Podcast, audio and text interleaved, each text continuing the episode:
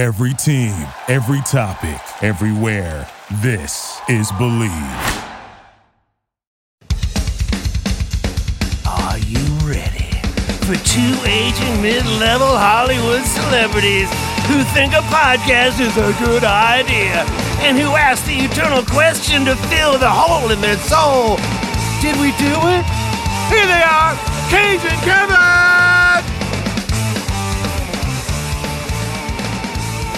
I'll wait for you to grab the guitar. And by the way, um, happy birthday to the great Bob Marley.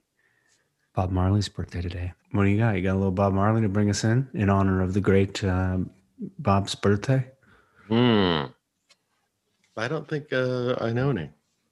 This could all be gold, though. One know. Love. You don't know One Love. You don't know Is This Love? You don't know Oh, I've got an idea. Bob you Way? play it. You play it and sing it. That'd be great. Okay. In five, four. One good thing about music. When it hits you, you feel no pain.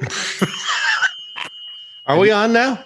Well, Did you press on. record? Always record. Oh, were you recording before? Were you doing the sneaky pre? Yeah. In case something funny happened. Oh, God.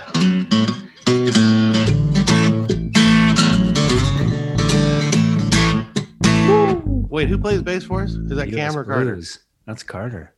Oh, that's Carter's our Carter. bass man. I thought it was Cam Boo. You know that they say you want to get in the uh, Carter zone for the bass drops. Oh, really? Sure, Do you have your bongos? I do. Here we go. Red and white, blue suede shoes. Come on. I'm Uncle Sam. How do you do? Come on, give me five. Still alive. Ain't no luck. I learned to duck. Well, come on, Cam. Here we go.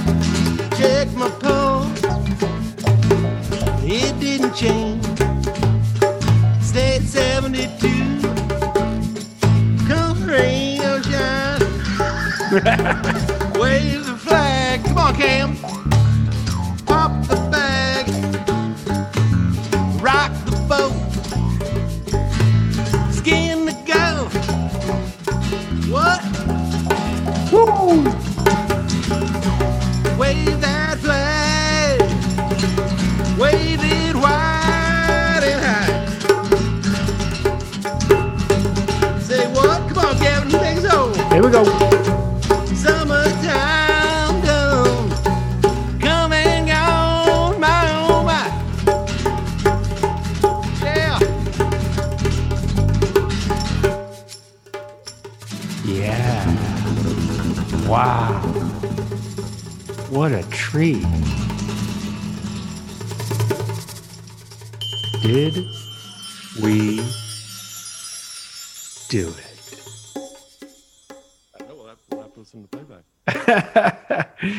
Was the great Robert Hunter, Jerry Garcia song, Oh, U.S. Blue. Well, I just want it to be known that, you know, I would never have sung that on my own.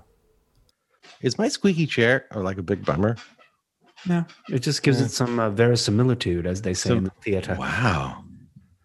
You know what I mean? It's some mine some too. some real sounds of the podcast. It might be bugging me though. That's for damn sure.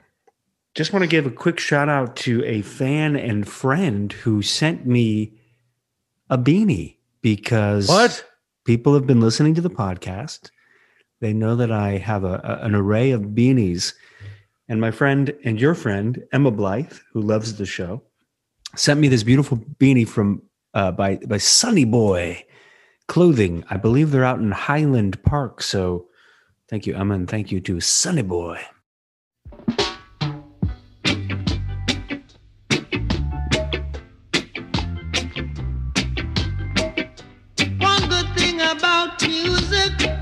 When it hits you. Whoa, whoa, I say one good thing about music when it hits you. This is how our how our podcast is blown up worldwide. It's insane. I can't believe we're getting texts and calls and, and snail mail from around the world. Yes, number one in the U.S. for us, not of all podcasts in terms of the volume of people that are listening within the, the Did We Do It. Wait, the US, we're number one for us. For us, the number one amount of the, the amount of listeners, U.S. number one. Number Well, two, yeah. What do you think? I'm going to go UK UK. because uh, they understand. They understand what we're we're about. I can tell you number three if you just give me one second. But you know what? I What? believe it's. Uh, Kevin's got the numbers. are you interested? Are you interested? Oh God, in- I am. Are you? Okay, I mean, why are we doing this? Because the pay sucks. Speaking Uh, of, when do the big dollars roll in? Because it's starting to feel like a job, and uh, you know we have to we have to deliver now. you're and yet I have not seen dollar one. Well, listen. You know, you do art for art's sake, Kyle. The money comes. You never do something just for the money, but it's okay to do it for the money. What? That didn't make sense. All right. Well, listen. Look at wow, this. Top U.S. the phrase there. top U.S. states. We've got Mhm. California number one, Texas number two. Interesting. We've got fans in Texas. Wait, what was the first state? California, California. Wow, so that's where we're from in the biggest state. yeah, Although I told you that you know L.A. is the D's worst worst city. It's also number one city. Uh, LA. Oh, our number two city is Seattle, Tacoma. Interesting. Hello. Then New York, you know why? of course. Then New York. you know why? Because you're calling us the grunge podcast of a generation. What am I gonna change? There's no front on the street. Dude, I think we're on the cutting edge of a new movement, the grunge podcast movement. It's picking up where the music left off. the Grodcast. We don't adhere to any rules, man. man. You know what? I was ahead of my time with the beanie. Now I just got to get some flannel. Oh, the beanie is your it's your calling card. It's your hallmark. I guess we're gonna have to sell some merch. Yeah. Should we sell It's merch? time. Yeah. It's time to monetize this puppy, isn't it? It's time.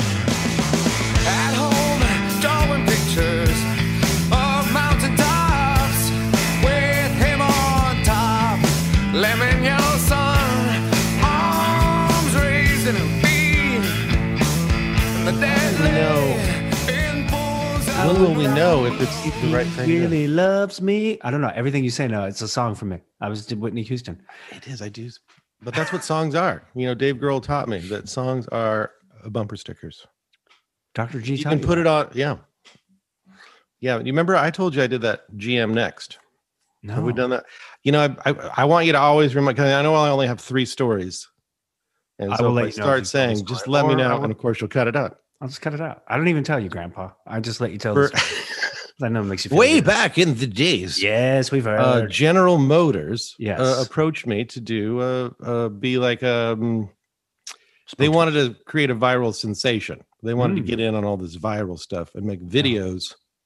And they sent me around the world to different uh, rock festivals back when that. they did festivals. yeah, in the before in- times.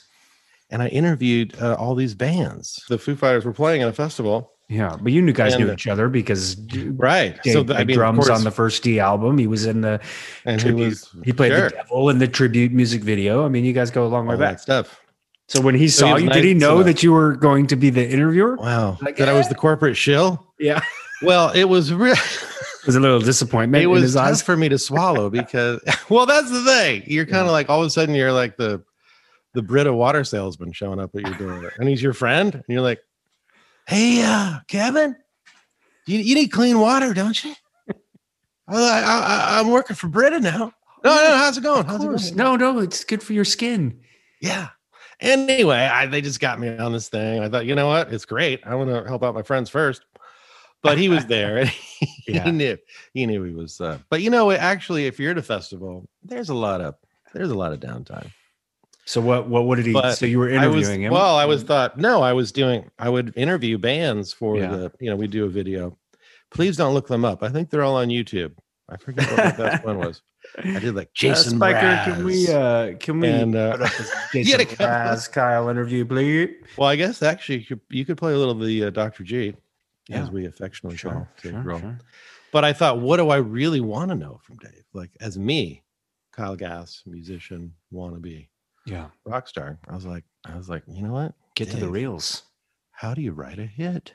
Yeah. That's what I want to know. I said, Dave, teach me and Great everyone question. else on this. And uh, Because the guys has a lot of hits. well, obviously the guy knows, and that's you know, you're always trying to crack the code. And then we actually wrote one. We wrote a hit right there. He was saying, you know, keep it simple, uh, yeah, keep it on a bumper sticker. And I think our song was uh, lots of bitch, but keep on trucking. Lots of well, I guess we'll probably Johnny. Do we do we have that? I think it's on YouTube somewhere. That's a bitch, it always has been. I'm a guy who was a has been, but now I'm a big star. Got a car, got a bumper stick on the back.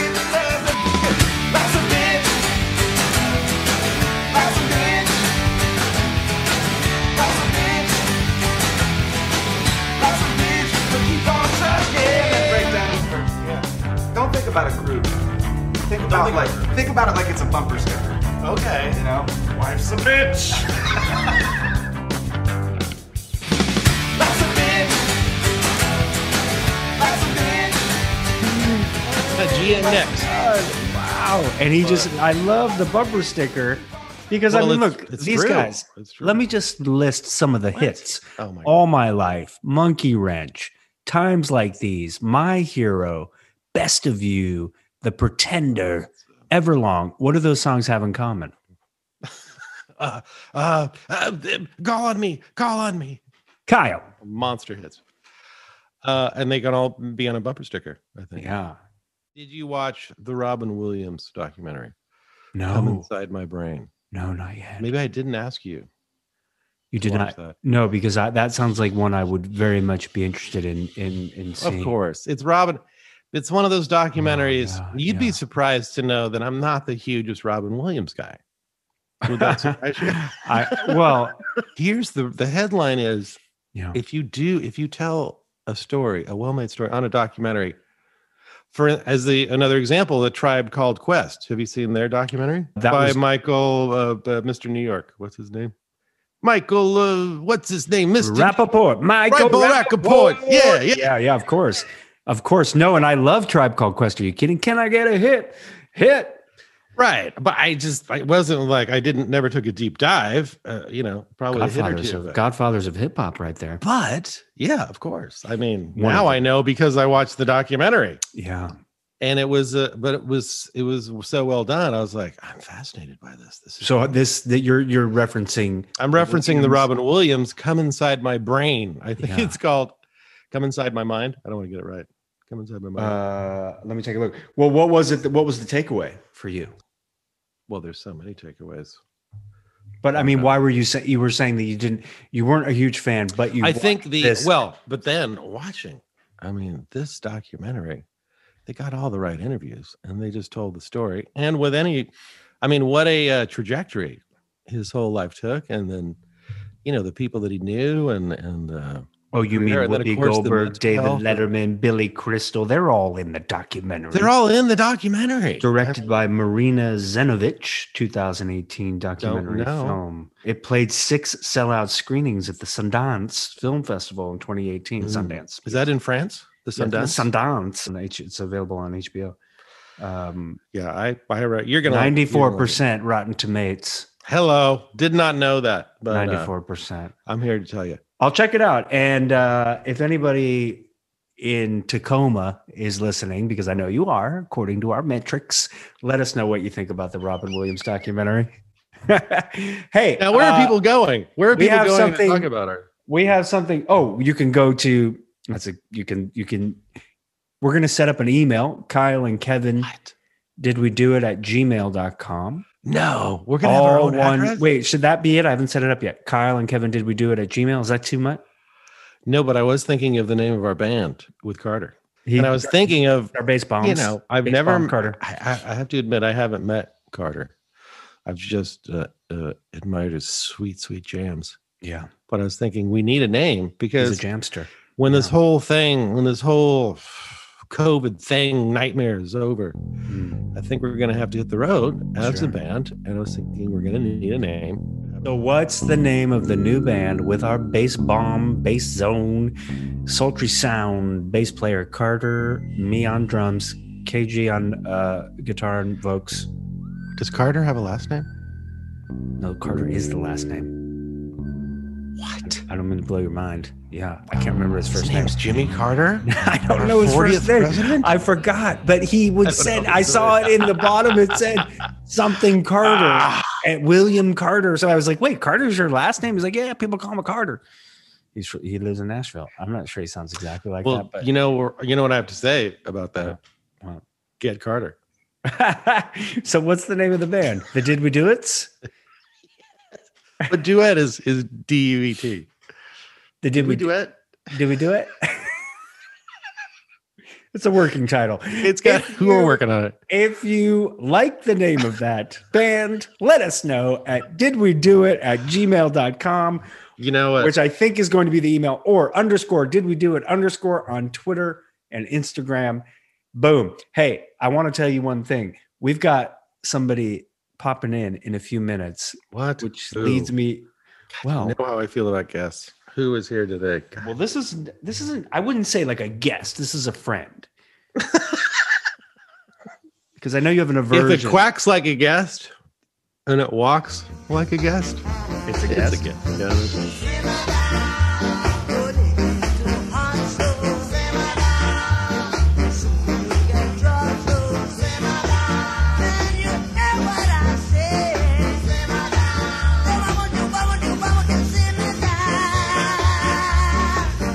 The guest today. Are you ready, Kyle? The guest slash inner circle friend is Matthew Walsh, otherwise known as Matt Walsh. You might be familiar with a little show called Veep with Julia Louis Oh, I Dreyfus. love that show. Oh, that's a great show. Matt was nominated for Emmys What?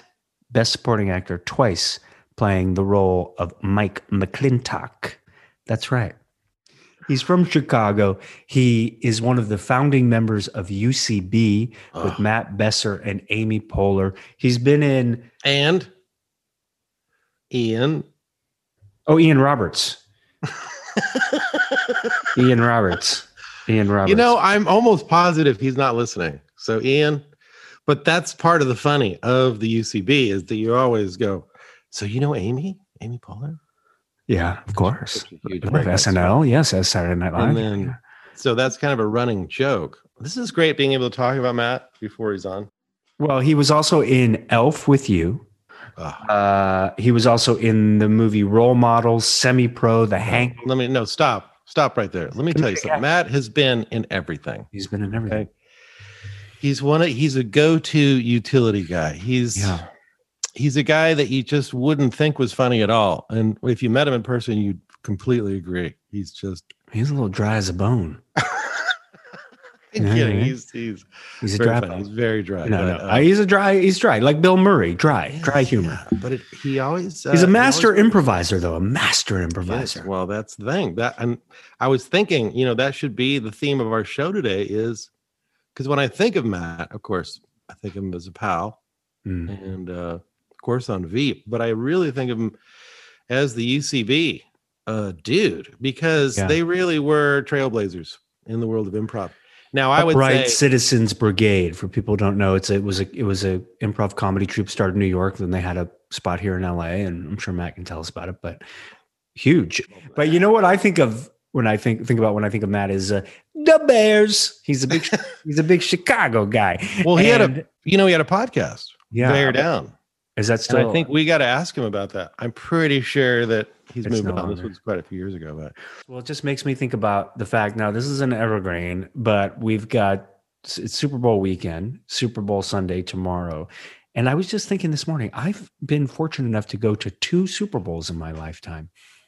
I went to 1982, Miami against the Washington Redskins with my dad at the Rose Bowl, saw John Riggins with the famous run from from the 50 yard line barreling into the end zone to win the game against the Dolphins. no. And then more recently, do you remember that? John Riggins, the Mhm. Beast? And then more recently in 2002, when I was working on Alias, they ABC put everybody up in La Jolla at this beautiful resort and then sent everyone down to the game in a bus to see the Raiders against the Tampa Bay Buccaneers in 2002. And we were all sitting kind of down by the field in a VIP section. I just remember driving down in the bus to the game the next day, and I'm talking to George Lopez. He's talking my ear off about losing weight because he's on he's on his own show. He had his own show at the time. And I'm like, you look great, man. He's like, you know, but I just feel like this is the only chance. This is my time. I'm on TV. I want to look good. I want to look good. It's like, you do look good. You look great. And we literally the whole time we just talked about George's fluctuating weight. God bless him. He looks really good now. He lost all the weight. He's trim and Well, it's funny you say that because, as with George, even though I'm an old man now and nobody cares, I, I still I kind of obsessed with it. You know, it just it never really. you look good. If you're heavy, thank you. Yeah. But um, no, there's always uh, there's always more to lose. Well, so we get to the game and we're sitting. Yeah. Uh, Greg Grunberg's there, who we we have wants to come on Sure. on the podcast by the way, and we're sitting down there in their little section of of. That's unquote, surprising. You you think we can get Grunberg? yeah. So we're sitting in a we're sitting in a section of all the quote unquote celebrities, and there's Tiger Woods Oh no. two seats down, and he's not looking at it. He's looking straight forward at the Raiders. He's not letting there. There he's course. There's rubber He's in a neck- fishbowl. Of course. Of course. Yeah, you know. Woods. Are they going to look at me or Tiger Woods? So, but and it's interesting. He's wearing a cap with a Nike. I think it's a Nike cap, but he's got the Nike. I remember this blacked out with tape because he didn't want anyone. Maybe he was uh, promoting another. I can't. I don't know Because time you see a guy with a Nike cap, it could very well be Tiger Woods. Right, but isn't it interesting that he black? Is that why you think he blacked it out? I don't know. Well, that's it seems unlikely, but I, uh-huh. I want to put that in. That draws more attention than Leo DiCaprio's baseball cap in Central Park. I right. think. celebrity hats. So there he was with a cap. And so Grunberg god bless him knows him for some reason. I you know Grunberg knows everybody. Starts chatting him up. And i'm in the chat. I'm kind of in the circle of chat. Do you know what i mean? Just kind of poking my head in. And oh, Yeah. w- And you got to act like you, you know, act like you've been there. Don't, you know, don't celebrate in the end zone. Act like you've been there. yeah, yeah, but of Mhm, course I mhm, wanted yeah. yeah, exactly. There's a lot Sure. of nodding. Mhm, mhm, mhm. Yeah. And I didn't really say much because Greg was kind of chatting and talking about getting what kind of food they had there in San Diego at Qualcomm. Small talk, small talk. Yeah, yeah, yeah. Oh, did you try the fries? And then uh, he, Greg's like, I'm getting hungry. And I said to Greg, I was like, Yeah, we just ate at the hotel. They had that big spread. He's like, oh, I know, and I, I, can't I have, I have to eat like every single night. And then Tiger's like, Yeah, you know, when I'm playing, I have to, I have to eat every like two, three hours. And I was like, and then it was kind of a pause, and I just, I said, Yeah, well, Grunberg has to eat every five minutes. Ah! Or no, Huge laugh. Uproarious. No, laugh. you did Yes, it. Nailed it. Yeah. Tiger looked at me with the, the nod, the la- yeah, and the point nod. it was like when you busted reminds up the boxes. I was gonna say the elf. It took me right back. We we felt an opening. We're just the little guys. We're looking for an opening, It's all and then you just felt it, and you go, "It's timing." Hey, it's timing. Ken." yeah. No, you know what the joke was? It was he said I have to eat every three hours, and I said Grunberg has to eat every three minutes. I used the three. three, of course. That's what it was. Yeah. like that. And then you know, if that wasn't a script, you'd do it like every. Uh, Greg's got to eat every three minutes. You'd like do it, you know, every Put some way. stink on it. Yeah. But I did. I just got it out really fast. Somehow No, it came to me. The timing. You got to get it. It's not going to work a minute later. There's a No. shelf life. No, and then it was uh it was the game was starting again, and Tiger was like, "All right, good to see you guys." And then Greg kind of looked at me like, "All right." You know, you got one in there. I was born in the boogie down cat scam when my builder fell down on the rat scam. People sold a super one a trip to the P now. While I settle off the shores of the Long Island. My father's clean, I mean my mind is clear when I transmit. I am the man of the family because the pants fit. I want to let forensics prove that I can mince groove with Yes, the but you also you don't want was to. You can't try too hard. You know, nobody likes the the guy who's just trying to make you laugh constantly. That's why I wanted to bring. That's why one of the takeaways of the Robin Williams Oh, coming back he- full circle He was was, of kind course, the that's what- guy who was on yeah. to a degree that you had to go ah, and I. Uh, it was the forced merriment. He didn't allow you not to laugh at him. Right. So if you didn't laugh at him, it was like he, he Right. put so much energy out there. You know, it's funny. When I was 16 years old, I, I I went to school here in, in, in LA, and my friend's father was in the, the attorney for, for the movie uh, Hook, I guess for DreamWorks. And so my friend knew I was interested in acting. He said, Josh Leibowitz, if you're listening, he said, you want to come down to the set of Hook? I was like, Absolutely. Maybe I was 15, 16. So we go down there, we meet Dustin Hoffman, Robin Williams they have to go in and do the scene. I'm watching the scene and they're talking like this. Dustin's talking like this. And I'm thinking, why is he talking so quietly? Oh, that's what film acting is. You don't have to perform, just speak like a person would speak. You know what I mean? Like I thought acting was you gotta act, Kyle. Less is more. So Robin Williams comes over and he's doing the thing. He's entertaining, doing all the he's jumping around he's he's making trying to make these young guys laugh and i said hey um i just have a question it's so nice to meet you bef- uh, do you have any advice for a young actor Oh my God, you served him up the softball? Okay. All right. How old were you? 15 16 you know? hall yeah. pass. Teenager, sure. yeah of course i was just excited to be there and he says just keep doing it even if just always perform even if you have to perform on the Mhm. back of a hay truck go to that hay truck get on the truck and i'm thinking well i i live in la there's not a lot of hay trucks but i understand what he's saying just keep working And that's why we started the Did We Do It podcast. we will not be deterred by the we will band. No, and you know, no one has to listen except, you know, who's a big fan is uh, Alexei von Stroheim. oh Alex Concept. He sent me a picture of him listening in his car and then saying he was all caught up and that we were great together, apparently. wow And I was like, i feel like was- he's a real critic too you know what? I met Robin Williams one time. We were doing Carnage at Joseph Papp's Public York. Theater in With New York in 89. Raccoon Yeah, I think we talked yeah. covered that. yeah And he came backstage after his show and was the nicest, most Yeah. gracious guy. And he did the thing where it was just, it was all about us and made you feel special and yeah just the, yeah, just served great- it back to you Served Yeah. it back. Yeah, he he uh, he had it down pretty good. I think that that's great. And if I ever meet anybody, I, you know, who came uh, to the set of The Runaways, Kimya Dawson, who's in the Moldy Peaches. She wrote all the songs for mhm, Juno, the great movie Mm-hmm, with Jennifer Garner. And um, she came with her daughter, who was a big fan of Runaways. And I felt the Robin Williams, like, I got to make sure you are having fun. Do you know what I mean? There's there's the pressure, I think. And I'm sure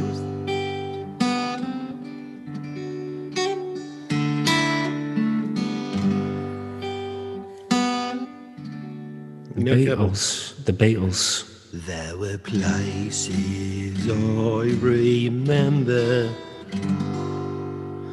Oh my life, though some have changed.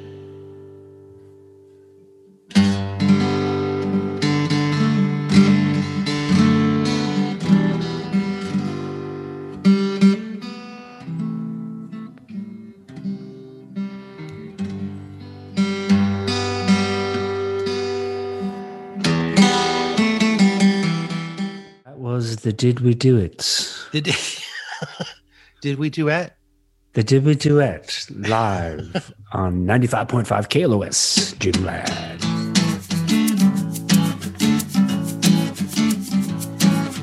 In my mom, he said he called Dr. Robert. Anytime he plays up Dr. Robert. Dr. Robert. He's a new and better man. He helps you to understand.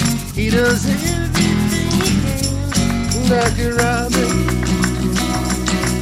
Well, well, well, Fine. well, well, is, is uh, Matt here? This is the interstitials before Matt arrives. I don't know. He's not here. Wow. Is he? I invited him. We're just getting them Beatles through the years with the Did We Duets. This morning, all day. Not my day. I close my This, uh, this podcast is now just, we should just do an hour of you playing covers. Kyle, I got a question for you. Yes. Are you looking for shoes? Oh, I love shoes. Sure. More specifically, are you looking for a fresh pair of sneakers, kicks? well, I like sneakers, uh, Yeah. but I'm kind of into the vintage, retro, classic designs. really rare sneakers. Yeah, yeah, it's kind of a thing. Hmm, well, I know where you can find them. What? eBay. What? eBay? That's right. eBay. Whether rare dead stock or the latest release, you can find the exact shoe you're looking for at ebay.com slash sneakers today. A team of experienced sneaker authenticators will verify the box, the logo, the stitching, and dozens of other inspection points. As the original sneaker marketplace, eBay is the place to go to cop the pair that you, Kyle Gass, have been eyeing. And it also protects sellers with a verified return process. Give us a little jingle jangle for eBay. eBay. They're coming through on eBay. Um, man, they're gonna get your shoes for you. Go to ebay.com slash sneakers today. eBay, the world's best destination for discovering great value and unique selection. Dude, that was our first ad. All right, now I know we got it. Yeah. We can just. Oh, oh, wait a minute. Wait a minute. Here we go. Here we go. Uh-huh. Matt's here. I'm gonna play Yeah, in. yeah, yeah. No, I know. Play him in.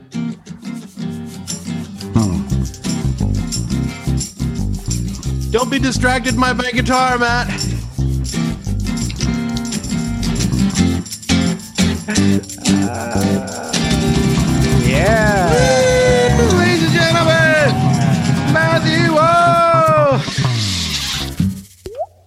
This feels like pirate radio. What's that? This whole thing I'm stepping into. Oh yeah, it's Like you guys are on a secret ship somewhere. It is our version of Zoo TV. What was that movie about pirate radio? Bill Nighy was in it. Yep. Yep.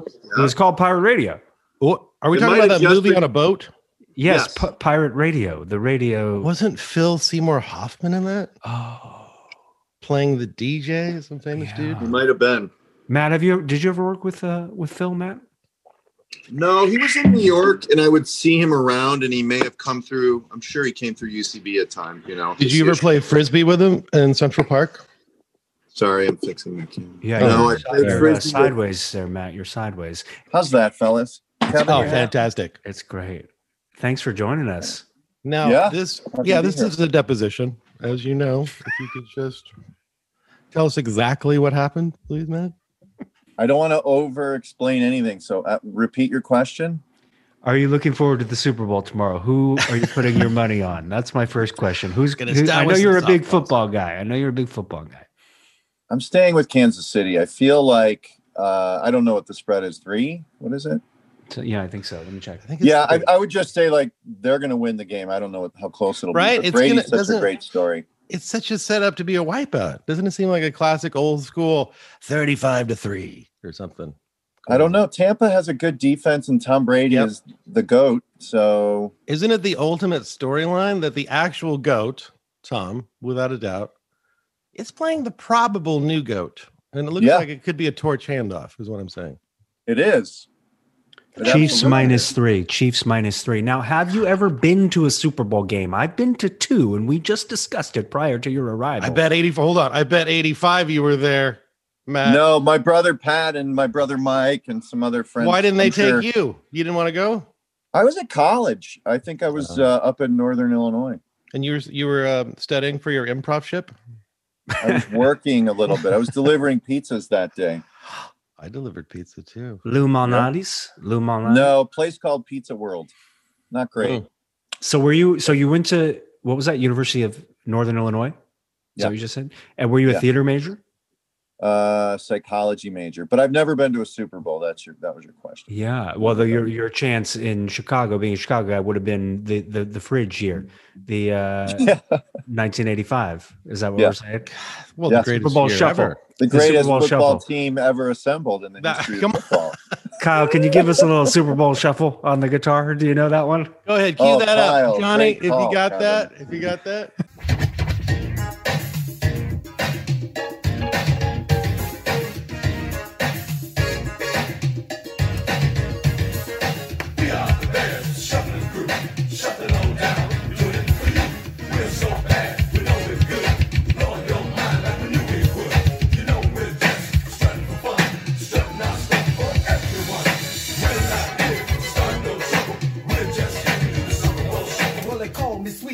Sweetness. And I like Now, wait a minute, Matt. You're a veteran, a wily veteran of the podcast from the Bear Down podcast.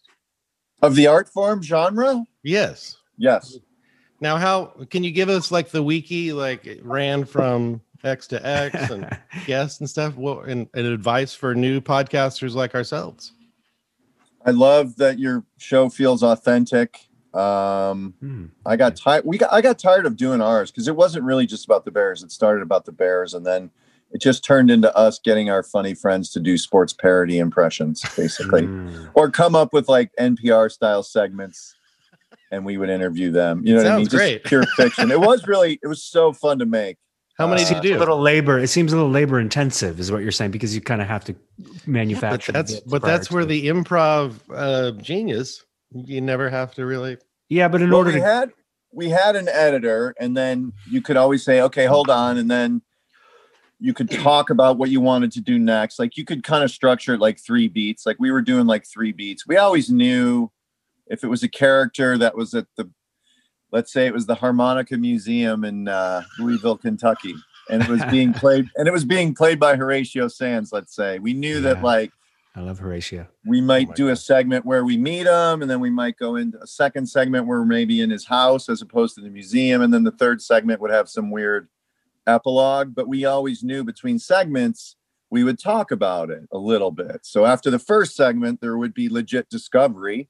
Right. and so we would say that's good. Yeah okay what if we and we sort of had an idea where it was going but you try to incorporate that stuff and then we would do a second interview which would be hopefully shorter Uh, and then a weird epilogue piece that could go anywhere. And that was so you of were a- trying way too hard. Is what I'm getting from this. well, it was a lot of work. And the segments, when they were good, they were like 20 minutes long or Oh. something like that. 25. Yeah. Yeah. How many of those? How many bear downs did you do? That's a great question, Kyle. We probably did it for eight years. Whoa. years. wow. And Oh, so Oh, wait a minute. That's like that's Kyle like a- already Kyle already hates me, and it's only been eight episodes. No, I'm. That's why I mean. That's why I'm asking. When can I get off gracefully? I guess is really. he wants a I'm Brexit. He wants I a want Brexit. Yeah, I'm looking. but you did eight years. That's like a run of a. eight That's se- longer than Veep, Matt. How long did Veep it go is longer for? Than Veep, but we had a mutation. I think we did like two years as Bear Down, and then like five Oh. or six years as like uh, UCB Sports and Leisure. So we kind of rebranded it and then launched it out of the podcast studio at Sunset, and that was easy because it was right next door. You know, I used to have an office there, so on Sunset. Now, Sunset, I understand UCB Upright Citizens Brigade Sunset is is recently uh, due to the pandemic no longer. Is that? Correct. Or, oh, I'm so sorry.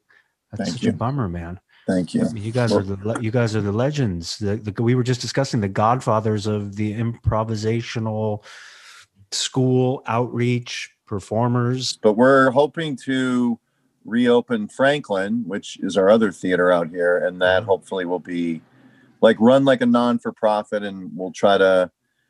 Uh, we've publicly uh, invested in like not uh, in rooting out like institutional racism because there was like you know there's stuff in our organization that we were blind to, so we're trying to fix that. So, but that's my hope. What year did UCB start in New York? Oh God, 99, 98. I remember being. Do you remember that party? uh, That Well, that was me and? Kyle. Yeah.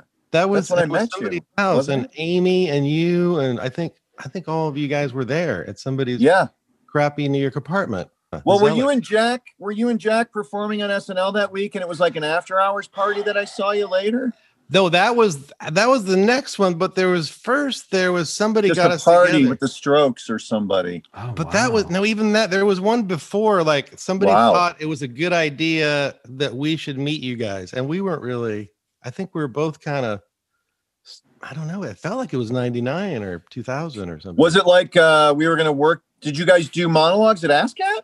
No, no, we were No? just. um Yeah, there was a connector guy, and uh somehow we got together, and it was it was really yeah, it was fun to kind of meet you guys early, and then. So uh, did we have like an official meeting where our rep, where our reps set us up at like a hotel and we sat down? No, no, this was a house party. This was Oh, a a house party. Oh, then it must have been my house because I live right above the theater. Yeah, uh, let's move up to the Strokes party. What was that? was that the SNL party? I feel like the Strokes party was like Uh, we had me, RJ, and Pat had watched a Bears game, and I think we lost to like the Redskins. It was a heartbreaking loss, and then we got on planes and flew to New York, and Pat and RJ were up all night, and Pat and RJ convinced some woman at the game to park their car, and then we were trying to guilt Scott Armstrong to drive us to the airport. But long story short, it was like this epic bro out weekend and we came back to New York and I was living there and I think that night there was some after hours event at our UCB uh, space on 22nd Street so Pat and RJ were you know excited and Pat always loved celebrities so you know Pat was super excited oh man, and We've he was talked still about living in Pat. Chicago Matt, And we've talked about Pat muscling in on benefits, pretending he's Kyle's management a few times. So yes, Uh, we've so good he's crafty. yeah. That party, I I remember it was it was literally like three or four in the morning, and it was jam packed. And I was Yeah, I think it was. I remember one with the Strokes running around, and they were they were very popular at the time, or they were just breaking. They were like they were, reinventing yeah, rock and roll. and roll. there was yeah, like, they there's- were on a lot of cocaine. I think too. 2002 Yeah, and it was was, neat. the This Yeah. Is It album, 2002. Yeah, yeah. It must have been around then.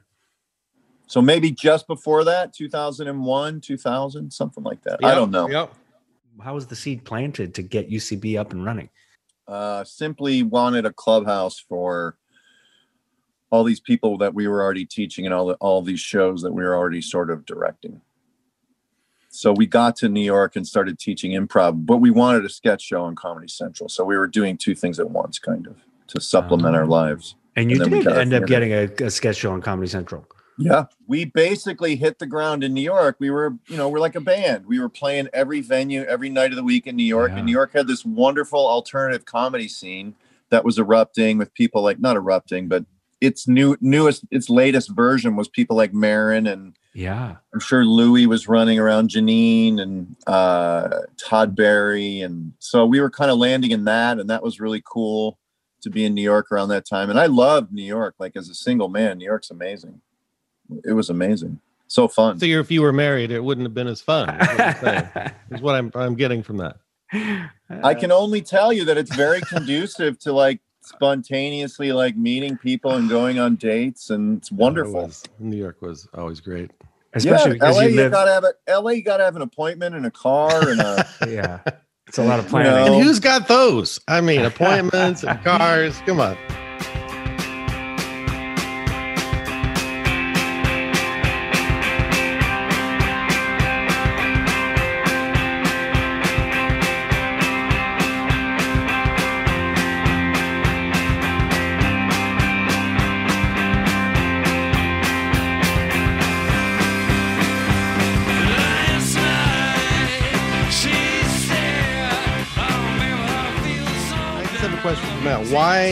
Why did I become better friends with Pat, your older brother, and not you, which obviously would have helped me with my career? What happened there? Where did I go wrong? What did I do wrong? Thank you. Thank you for your faith in my heat, first of all, as always. Right back at both of you guys. Um, I don't know. I think you, Pat was good at poker. I remember going to poker, and at some point, I'm like, I always lose. Like, I don't want to just pay money to hang out anymore. Yeah. So, so a lot of the, the- early stuff was around poker and The uh, famous also- game. We've we've discussed Kyle's game before. Now, Oh, now I have one question about that. Did you ever find yourself succumbing to pot prison at the game? Did you ever accidentally eat a brownie or anything where you felt too high to play? is this very sober man. He would never get I would. Ne- I don't do edibles, Kevin. But there's Okay, probably they're- a night where I was like a little foggy from whatever Kyle put out on the table.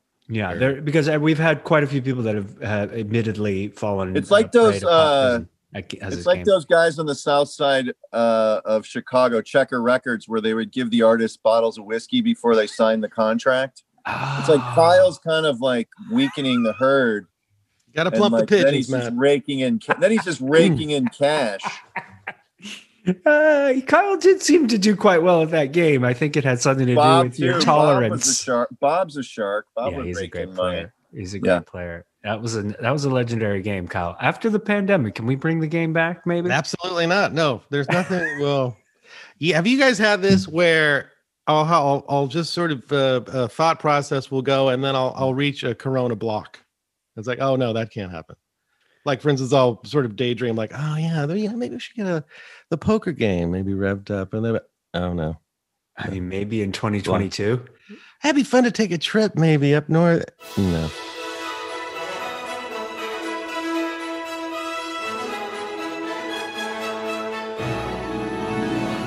About that stuff, right? So now even if it did, even if it did boost Kevin's career, because we do have to help. You know, But that's what this is all about. I know. This is how, why do you think I'm doing this? This is helping my career. Can you get me on the reboot of Veep? Is that possible? Is there? going Uh, to be a I'll let you know when I hear about it. That's not. Oh not my gosh. We, Armando hasn't called yet uh, to tell you. Armando just made. Did you Armando. see? Um, yeah, Armando's how he says it. He just not just, but him and Simon wrote uh, David Copperfield, and he and uh, he directed it. It was great. I haven't seen it yet. I'll yeah, it's it probably on like Hulu or something out there. Yeah, it's I- I really, really it. good. like legit, like costume drama, and or is it an updating? Or it's his it kind of a- take on it. There's like okay. costume, but it's not. It's uh, it doesn't feel like the old black and white version of Dickens at all. It's Mhm. Armando's take, and which I find really refreshing. And uh, even the kids liked it. Like my uh, two boys liked it, which I was surprised. Really? Yeah, Armando was only show running the show for how many seasons? He let for four. Did the writers catch up to what you were doing and then start to write in your voice, or did you continue to improvise until the end? I think the character solidifies at some point. So I think the process in the early, certainly the pilot, the early seasons, there was room to improvise. They were looking at what our strengths were, and uh, we were contributing, and there were rehearsals where we would improvise, and writers were in the room taking notes, and then, and it was always welcome to pitch ideas. And then equally, Armando's a great writer, and he would you know taskmaster these writers to do another draft and another draft and he would make cuts. And so it was always down to the wire. So you you were never invested in uh, memorizing things because you knew on the day of the morning of filming it was going to be a lot different. And so that dna stayed in the show. But as the show went on i think it also became bigger because early seasons we swam in selina's wake and then in the later seasons whatever it expanded the world's got more diverse and it became more like a Simpsons show, not like The Simpsons, but populated with a lot more interesting things happening outside of the uh, Eisenhower building. So that's my like simple overview of the evolution. But we were definitely like, I think my strength as an improviser helped me on that show, obviously, especially in the early days because I was helping create the voice of the character. And you don't always get that. You don't get Yeah. to rehearse for two weeks to do a pilot in London ever, and then have amazing. a director writer who's there going, "Do you have any ideas?" I'm like, "Oh my god." Uh, Do I ever? well, also failing a lot, you know, and going home. I know in the first season we would improvise when we finally might have been the pilot. We improvised for a week, and I just I would talk to Morgan like I'm really not funny. Like it was really hard because it was a new group, and you're like taking swings, and everyone's nice and supportive, but it's like just clunky. It's like brutal. Evan uh, Arnold, who was on the podcast a few weeks ago, he was talking about the fact that he rehearsed in like a, a theater prior to working, which is so rare. You never get to, oh, we're going to go to this theater and the, writers are sitting in the audience and and go ahead and we're going to kind of work it out. And then when you get on the day, my question is, you didn't feel that you could improvise anymore? Like the improvising was done in the theater rehearsal, and then on the day we've kind of cemented it. Yeah, I think I think those things like once table reads start, you know, table reads are to hear things, and then the writers or Armando or Dave Mandel when he had the show would decide like Dave, right? that's not working, or they would reconvene, and Julia was in on those conversations. Always Julia was in those conversations. So the writers' room just was always open, and and it was funny because in Baltimore, the writers would write in the bar at the Four Seasons Hotel where they were living, and you would see them and you would say like what are you working? He's like oh I, and you would also gather information like what's the next episode? Right, right, right. and they'd be like you could throw them an idea if you had a last minute idea. And they that's not bad you know? Yeah, were you ever like, well, well, Mike, does Mike McLintock date anyone in the next episode? well armando actually between season two and three had lunch with us all and say and basically said what would you like to see your character do What did you say? I, we had some stuff like trying to have a baby i thought would be a funny plot line for mike Yeah. a fertility thing that that world because i had some personal friends who went through that and uh stuff like that you know Yeah, yeah. Why was your improv show called Ass Cat? i think it came from a uh poster besser made it was like collage art from the punk rock aesthetic era and uh the fake acronym was automatic sprinkler system siamese connection alternative theater but And I loved how you brought in the monologue. Did you ever do the monologue, Kyle? Of course. Oh, you did. How'd that oh, go? God, yeah. Oh, I'll never forget it. It was just uh, terrifying. Well, explain real quick, quickly what what's the premise or how you do it. You go uh, ASCAT simply as you get a guest monologist, and then they get a word, and then you uh, listen monologist, and then you listen to that monologist. Monologist hard because you're Um, you're kind of riffing on the word and what it makes you think of, and hopefully you land on like a a fruitful, full kind of story or a couple of stories that have details and are interesting and maybe get a laugh, and then while you're doing that, then when you finish that, the you sit down side stage on a on a chair, little stool, and then we the performers come out and start to unpack the ideas in your monologue and play with themes or make jokes with it a little bit. So, Kyle, how'd yours go? Oh, it was terrible. I'm sure. That's And not true. I'll Kyle always starts every story with "It was a disaster," Yeah, and it then was it gets better as he tells the story.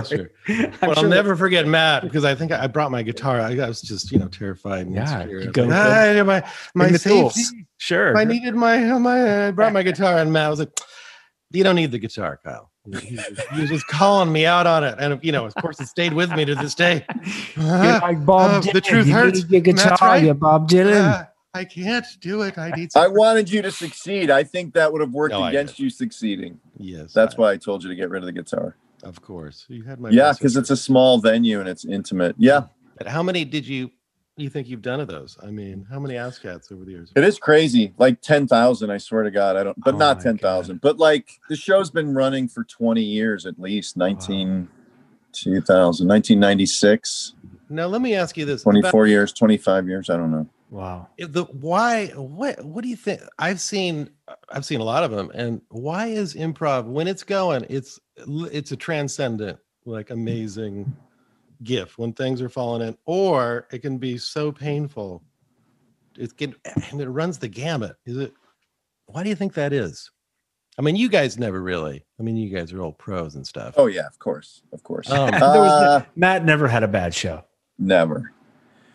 You know, I, it, the the quality of the people doing it matters, I guess. Like the you know experience or smarts or talent matters. So if you have a good cast, you might get a better show.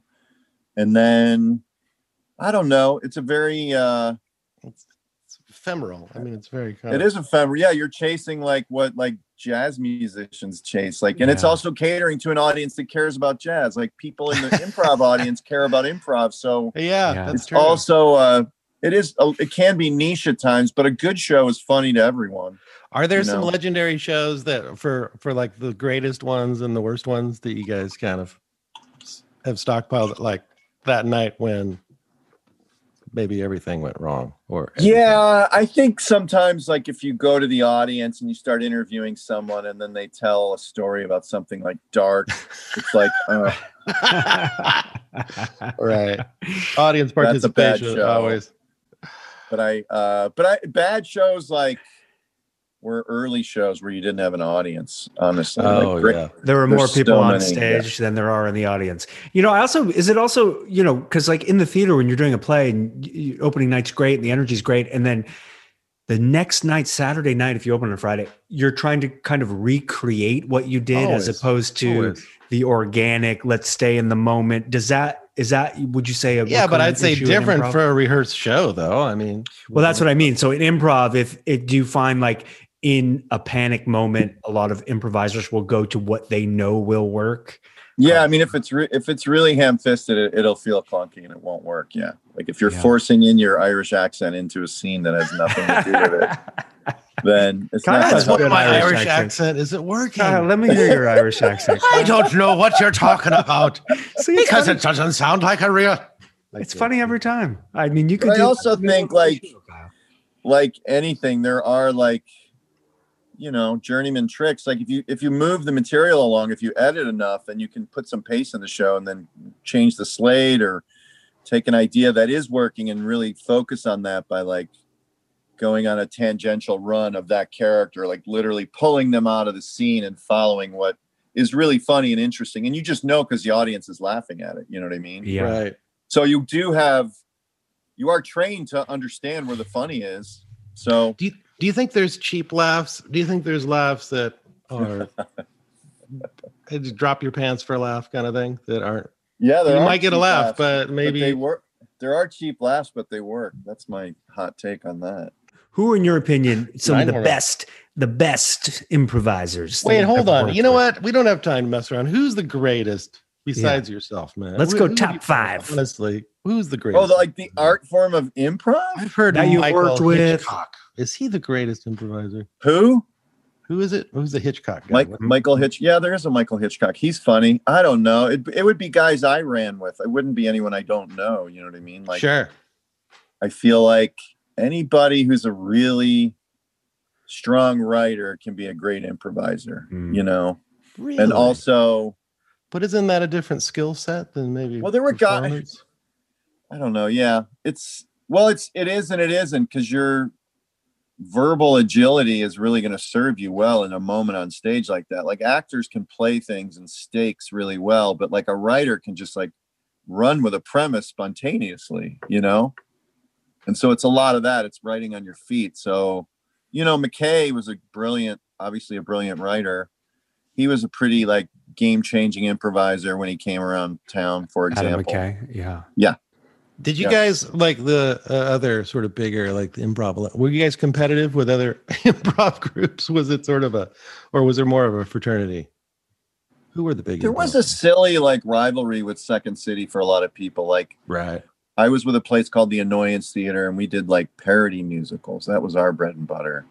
And then uh, Improv Olympic was pure improv, and then Second City was the only place you could get paid to do theater. So everybody was gunning for these touring coast slots, and there'd be a, a culling of the herd once every year where you'd go in and you'd make you'd get on a touring company if you were good, and you made your name around town because there was like open improv shows uh, where people would kind of mix. So there was like a little bit of rivalry that way.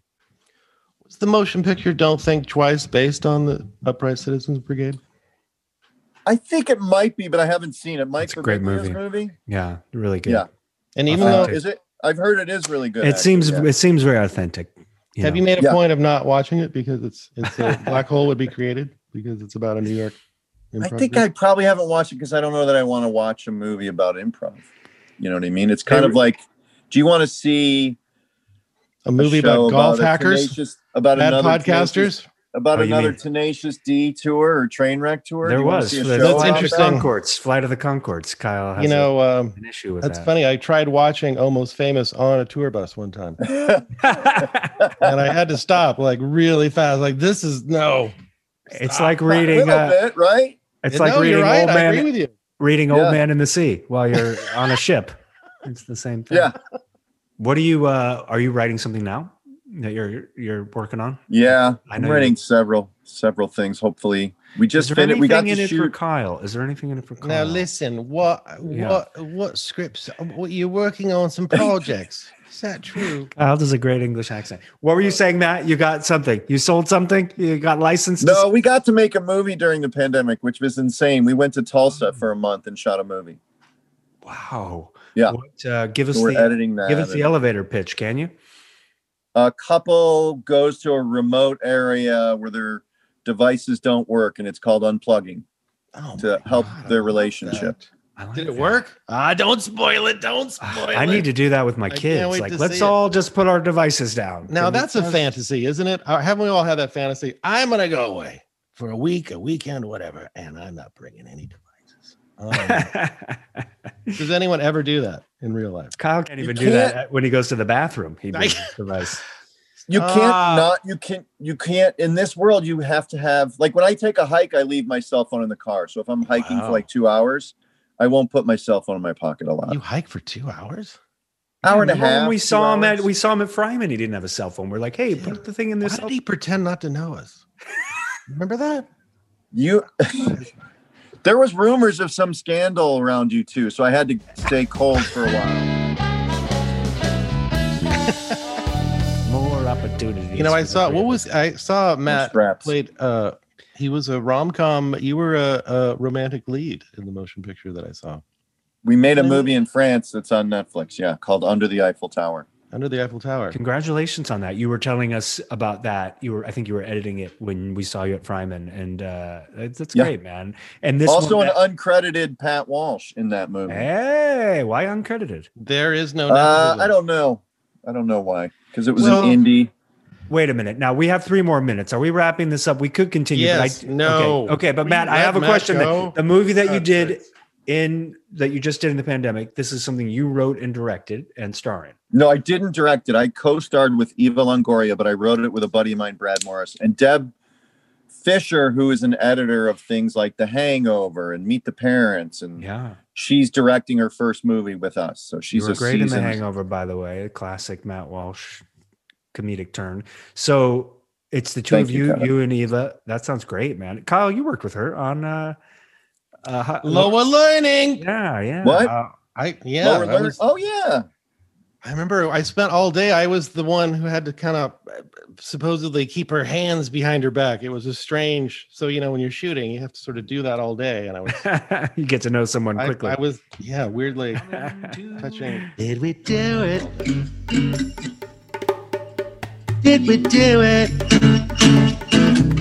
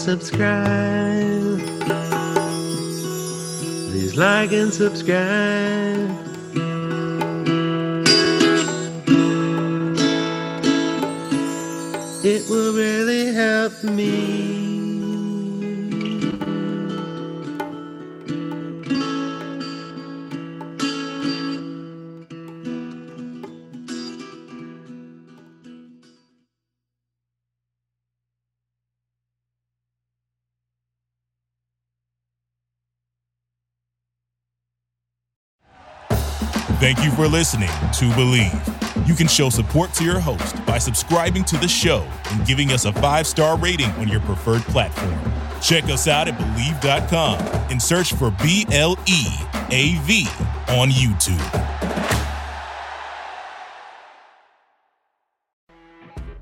You know, when you're listening to a true crime story that has an unbelievable plot twist that makes you stop in your tracks? That's what our podcast, People Are the Worst, brings you with each episode. I'm Rachel. And I'm Rebecca. We're identical twins who love true crime cases that make you say, didn't see that coming, and we hate the people responsible for them. Listen to People Are the Worst now on Apple, Spotify, or wherever you get your podcasts.